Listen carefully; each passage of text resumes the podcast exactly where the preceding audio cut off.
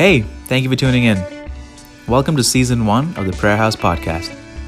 Our mission and vision is simple it is to spread the gospel and good news to the ends of the world, and to do it by building a community whose foundation is Jesus Christ. So, welcome to the family. We hope you enjoy this message and it is a blessing to you.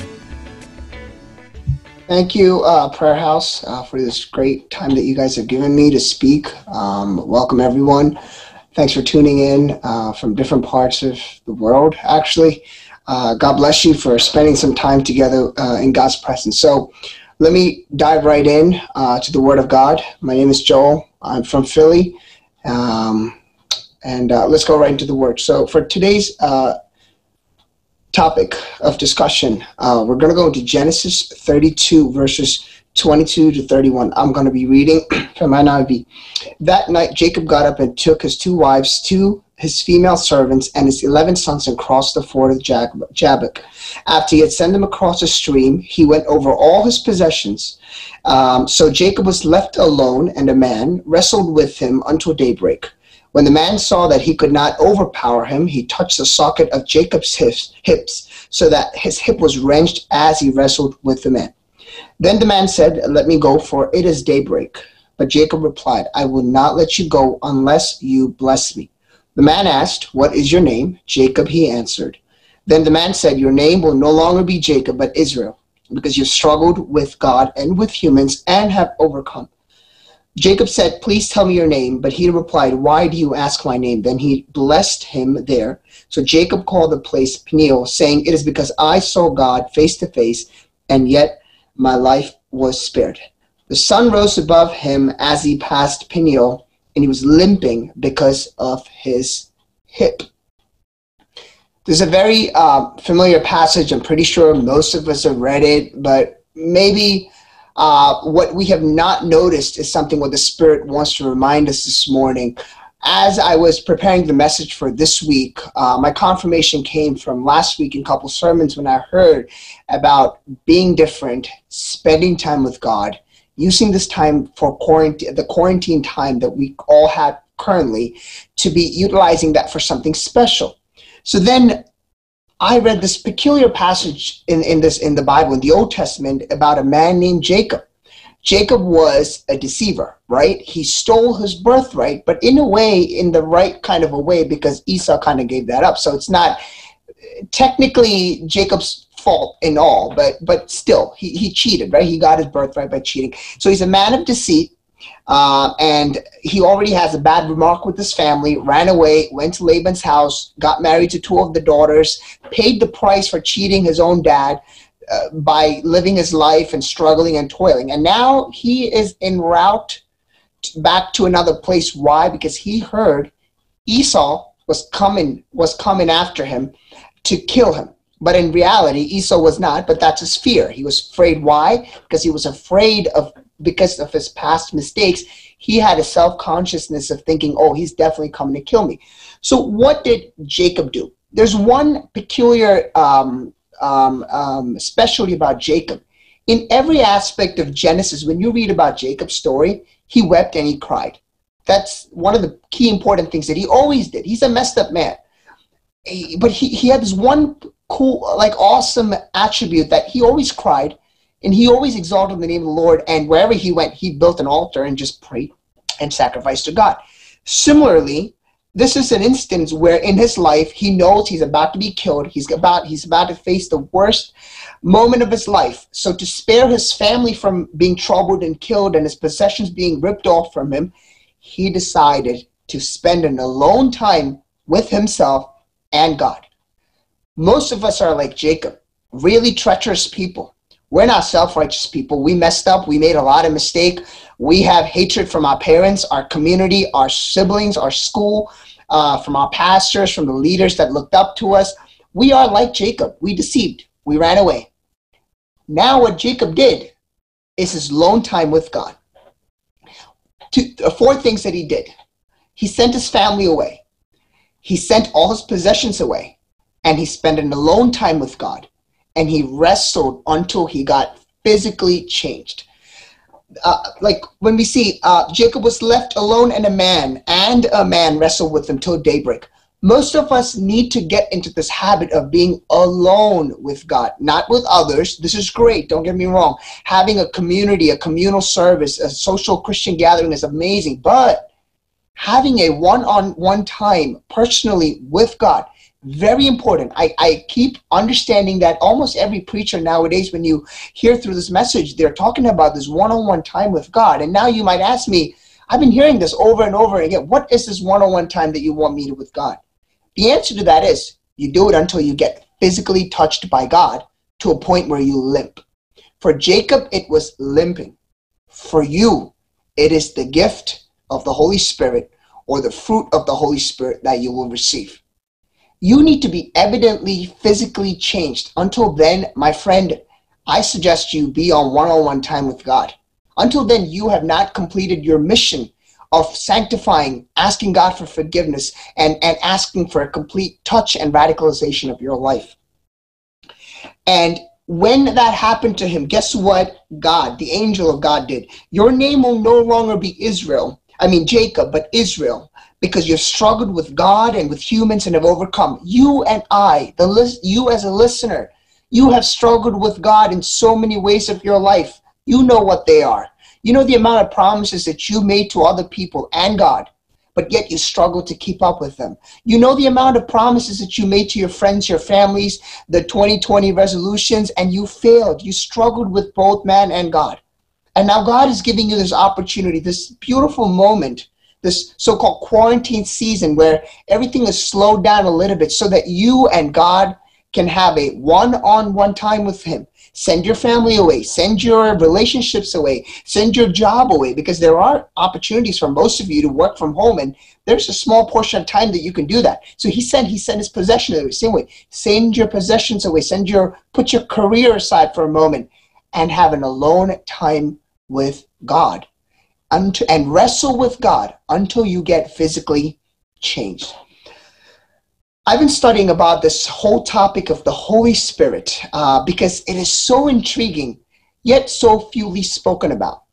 Most of our churches, Malayali Pente- me being a Malayali Pentecostal person, uh, growing up in one of those uh, very traditional church, I was always under the impression of who the Holy Spirit was. And for me, or for most of us, it is the speaking of tongues how do you identify if somebody has Holy Spirit? They got to speak in tongues, right? Like you would hear people say, Amen. Uh, uh, by the way, my Malayalam words might slip out. That's mostly for the audience that know about our Malayalam churches. They might say, Amen Abhishego Orlando, he has um, Holy Spirit. Amen Anya Bhashya Samsarikulanda, he has the Holy Spirit. So then I got questioned. I questioned myself. See, I pray in tongues. I believe in tongues. I believe in every gift, every spirit and the fruit that the Spirit has to offer. I am um, I am a firm believer of it. I'm a firm believer that we all should pray for it.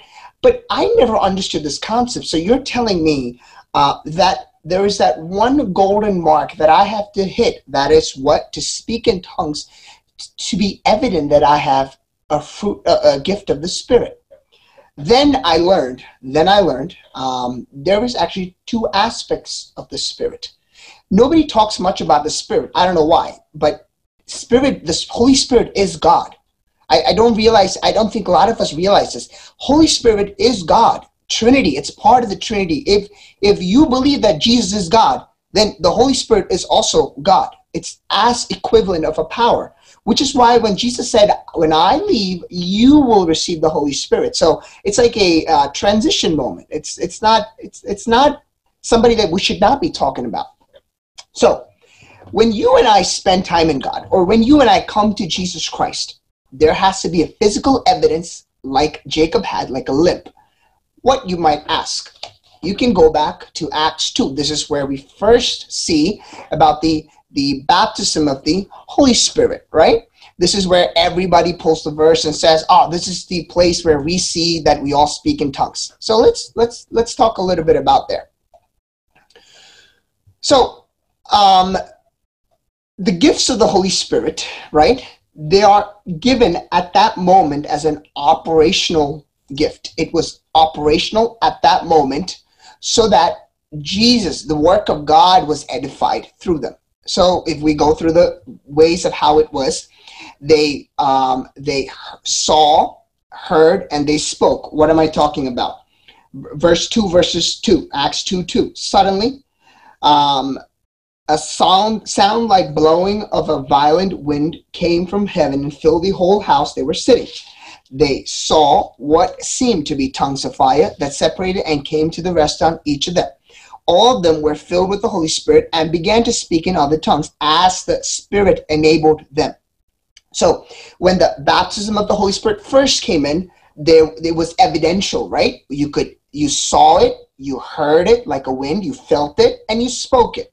So uh, then you might ask me the question: Is the baptism of the Holy Spirit always in the manner of speaking in tongues? In order for you to understand that, you have to understand what the gifts are. What what do you mean by the Holy the gift of the Holy Spirit? Uh, scholars, theologians, uh, when we study about the gift of the Holy Spirit, it's divided into three different, three main categories, uh, and pretty much every Christian has at least one spiritual gift. Where do I find that? Let's go to First Corinthians, First Corinthians uh, 12 verses 7. 12 verses 7, what do we see? We see that. Um, now, to each one, the manifestation of the Spirit is given for the common good. So, everybody who goes to the church and claim to be a believer and and are praying for an earnest, eager gift of the the gift of the Holy Spirit, you pretty much might have one of the gifts that I'm about to show you or share from you from the Word of God. There are three subclasses of gifts. The gifts are divided into three main categories. One is the the gifts that are used for ministries that you'll find in Ephesians 4 verses 11 they are apostles, prophets, evangelists, pastors, and teachers. That is having a gift of the Holy Spirit. When you are filled with the Spirit, like we read, you receive those gifts. A gift is something that is operational, of, of God's operation within you to spread His gospel to other people. It's not for self edification, it's for the edification of other people. The second subset of of, of the gifts are administrative or motivational. Where do you find that? Romans 12, 6 to 8. They are prophecy, faith, serving, teaching, um, encouragement, generosity, leadership, kindness.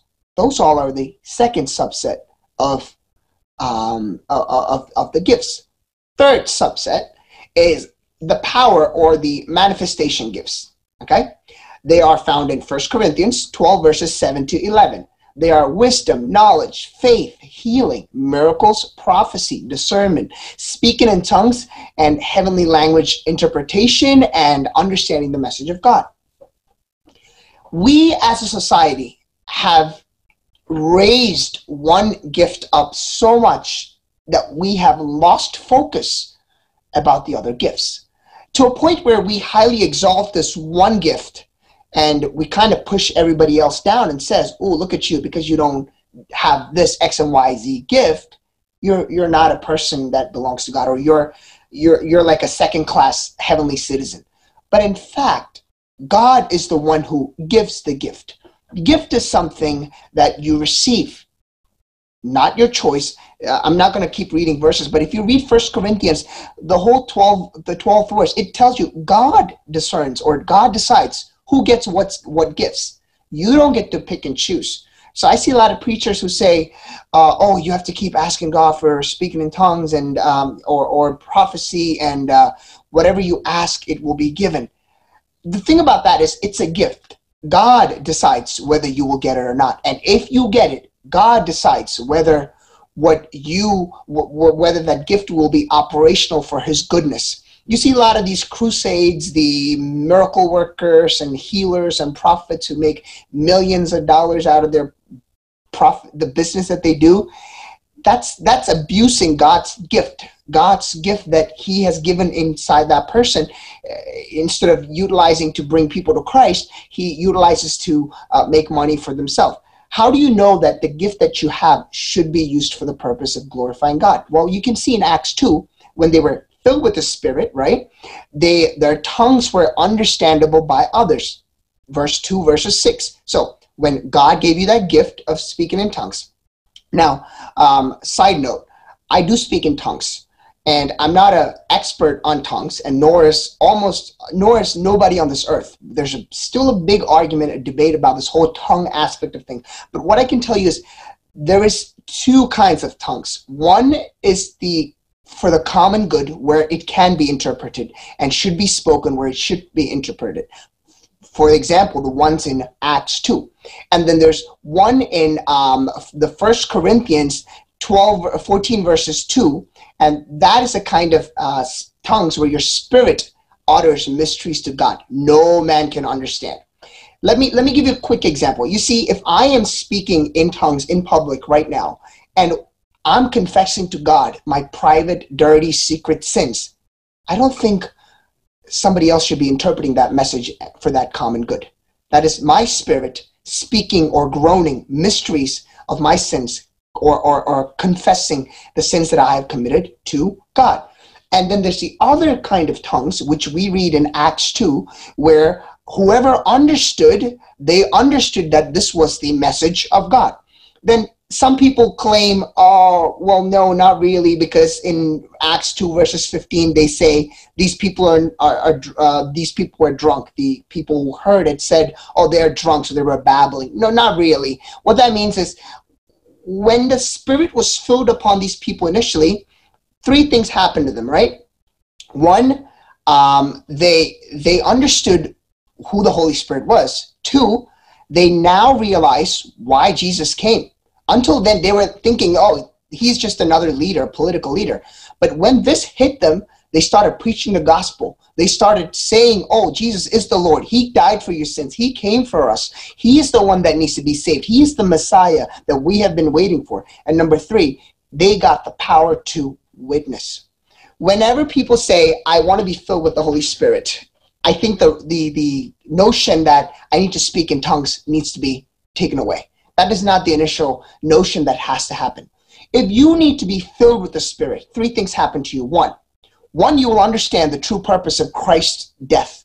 Truly, truly. And every time you hear about the cross of Jesus, your eyes will tear because you will realize how sinful you were and how gracious God was that He sent Christ on the cross of Calvary. Number two, you will understand what Scripture says because if you look at Peter, the only way he understood what Joel said in, in the prophecies of Joel is when he got filled with the Spirit. That's why a fisherman like John, like Peter, just spoke to a multitude of crowd like an educated man because he got filled with the Spirit. Okay? Third, this is what made Peter bold and go preach and evangelize. If you want to be filled with the Spirit, okay, your gift that God gives you will be operational, and that gift is God's choice you and I, you and I have to be earnestly praying for them. I'm not telling you you got to be negligent and not think about it. No, you have to be because First Corinthians says, earnestly seek for the gifts. Because even Jesus says, if, if, if an earthly father, you know, gives the best gifts to the to the earthly children, what more do you think the earthly father, I mean, heavenly father would give to you when you ask for the gifts? So, you and I are entitled for gifts. But you and I should not elevate one gift over the other.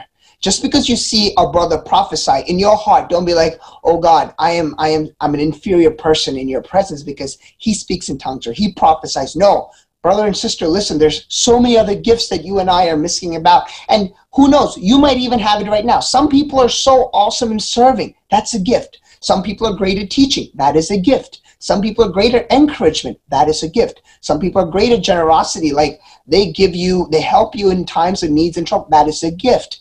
Then some people are great at prophesying and discernment and wisdom and knowledge. It's, these are gifts. These are these are for the common good, so that Christ, the body of Christ, can be revealed. So, what was I trying to tell you all this time? When you have alone time with God, just like how Jacob did, you need to have a physical touch, a physical change in your life. How? You might say, I, you you might ask, I, and I would tell you, you need to be filled with the Spirit. How do you know that you're filled with the Spirit? Not by speaking in tongues. When you're filled with the Holy Spirit, three things happen to you. You will truly understand the purpose of the cross. You will understand the scripture like you've never understood before because the Holy Spirit is the one that wrote the scripture. And if you have the Holy Spirit, you will understand the scripture in detail. So, so that when you read the word, you won't be bored. Number three, you will have the bold faith and the bold courage to go witness that to another person. So if you claim to be a Christian, you need to be filled with the Spirit. I've heard this saying, people say, uh, if you don't speak in tongues, you don't have the Spirit. No, the Spirit is in you, and that is why you accepted Jesus Christ. We all have to have that common understanding. You and I have the Holy Spirit, which is why we claim that Jesus is the Son of God. He died on the cross of Calvary for my sins. Everything else is a gift. Uh, there's a lot more to go about gifts and fruits and the, uh, the gifts and the spirit, the fruits of the spirit. I just don't have a lot of time to pull references from here and there. But my main takeaway from today's message uh, about the gifts of the spirit is I don't want you to get caught up and feel yourself like a second class citizen if you can't speak in tongues. There will be many of us who can't speak in tongues. And there will be many of us who can't prophesy. There will be many of us who can't teach. There will be many of us who would, who would uh, be miracle workers for Jesus. Our gifts are different. You should not look at another person and envy, I mean, envy their gift and say, God, wh- wh- why didn't I get that? What, what was I different? No, you can pray for it, but being envious or jealous or putting that other person down based on the fact that they can't operate in that gift that God gave is irrational because God gave the gift. He didn't pick it, God gave. Let me just switch over my sides to the fruits of the Spirit. Very quickly, I'm going to run this over. So, do you all understand um, when Jesus was walking down, um, he saw a fig tree, right? And the fig tree was full of leaves and Jesus was so hungry, and Jesus went over and he found nothing in that tree. And he said, Let no one ever eat from that tree ever again. And the tree shivered and it died and it moved on, right? So the tree died basically. Why? Because it produced no fruit. You and I, you and I, the so called professing Christians or people who claim that I am a Pentecostal believer, you are like that leaf. The Christian title is your leaf. But if you produce no fruit, no fruit that others can enjoy out of you, your life is meaningless, is worthless as a Christian. You're just a fake Christian, and, and, and you you truly should be convicted of where you stand in front of God. You, if you cannot produce the fruit, you see, fruit is something that is not given to you. That's something you produce. Each one of us have the seeds of the fruit of the Spirit, but not each one have the Spirit for the gift of the Spirit. You understand what I'm saying? So you are given the gift, but you are told to cultivate the fruit of the Spirit. What are they? What are the fruit of the Spirit? We ask every child, what, what is the fruit of the Spirit? You can read it in Galatians 5.22. So it's love, joy, peace, long-suffering, gentleness, goodness, faith, meekness, temperance. Um, th- th- these are the these are the exhaustive, not, not the exhaustive list, but the common fruit of the Spirit, right? So, what is a fruit? A fruit is something that points back to the tree, and the tree points back to the gardener. Same way. When the Spirit is in us, we need to exhibit the fruits, such as love. Love your neighbors, the joy, the joy of the Lord, the joy within the Lord, the peace that you have, the long suffering, the gentleness, the goodness that you show others around you, the faith that you hold on to, the meekness, the temperance. You know what temperance is? Temperance is self control. Self control is telling yourself not to watch something when you know that it's wrong, not to do something when you know it's wrong. The, the, the gift, the, the, the, the temperance is you not saying things that you know is not right for a Christian. You cultivate the fruits your job as a Christian is to cultivate your fruits every day so that the people around you can enjoy that fruit from you. People don't enjoy your your neighbor does not enjoy that speaking in tongues right up right up in his face, but he will enjoy that peace, the joy, the love, the hope, the long suffering, the kindness, the goodness, the meekness that you show towards him. That indeed will turn him to where this tree came from. And that tree is the Lord.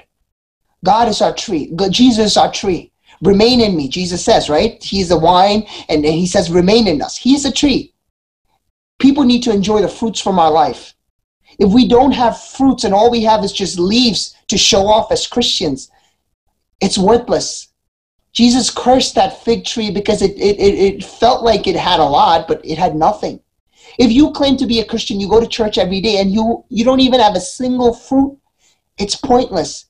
You claim to have a gift of God, such as leadership and, and um, uh, prophecy and speaking in tongues and healing, and you don't have a single fruit, that's meaningless.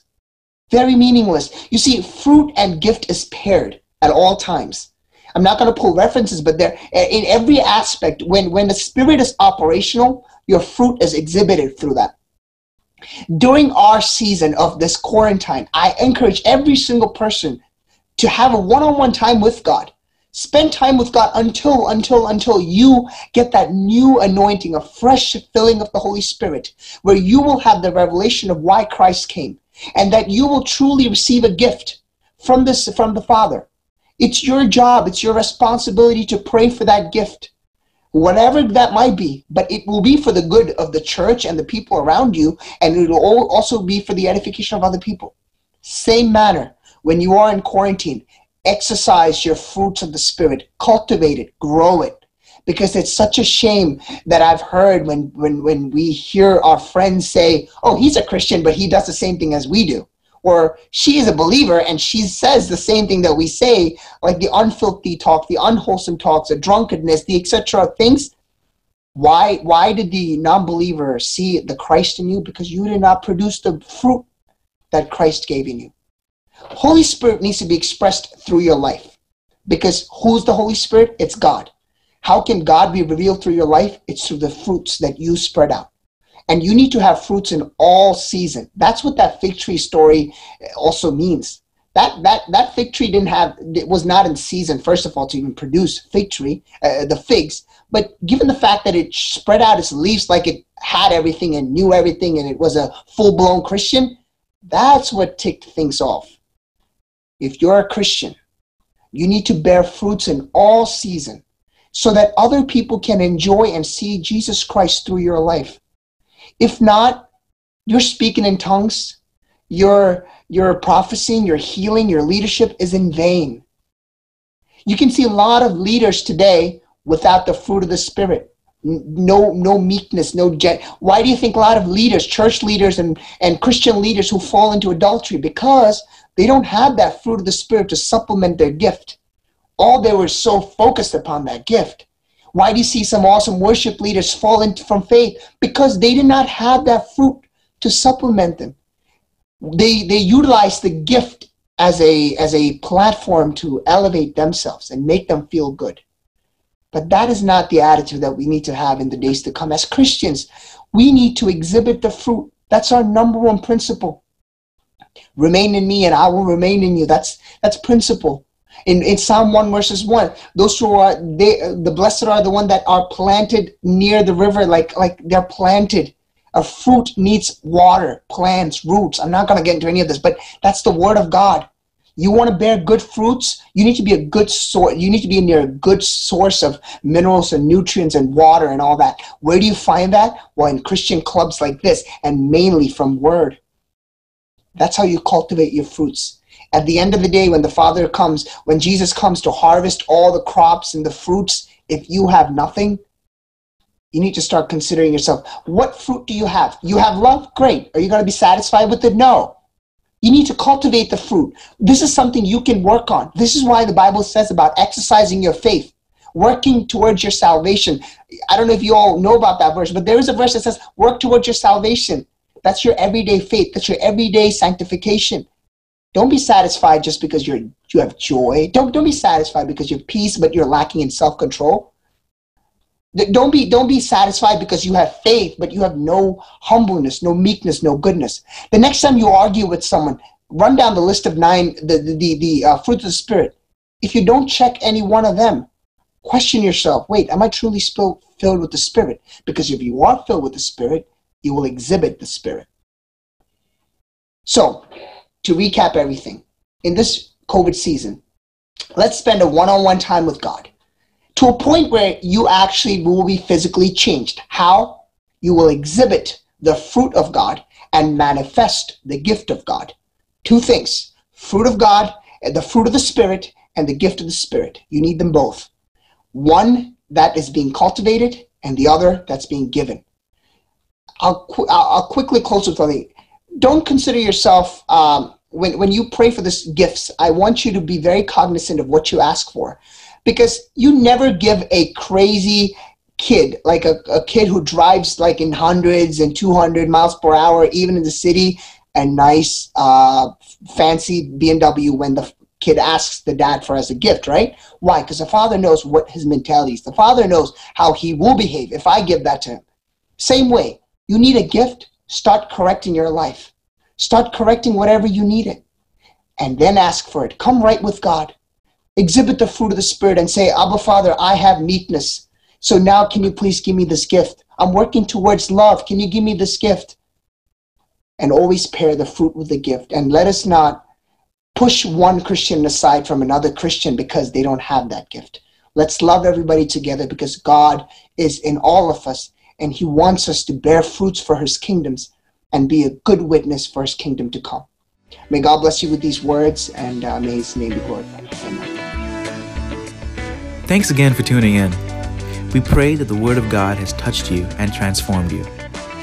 His Word continues to be a living and active source of life and only through His Word can we rejuvenate our own lives. So rate us and leave a review if you can. We really appreciate it.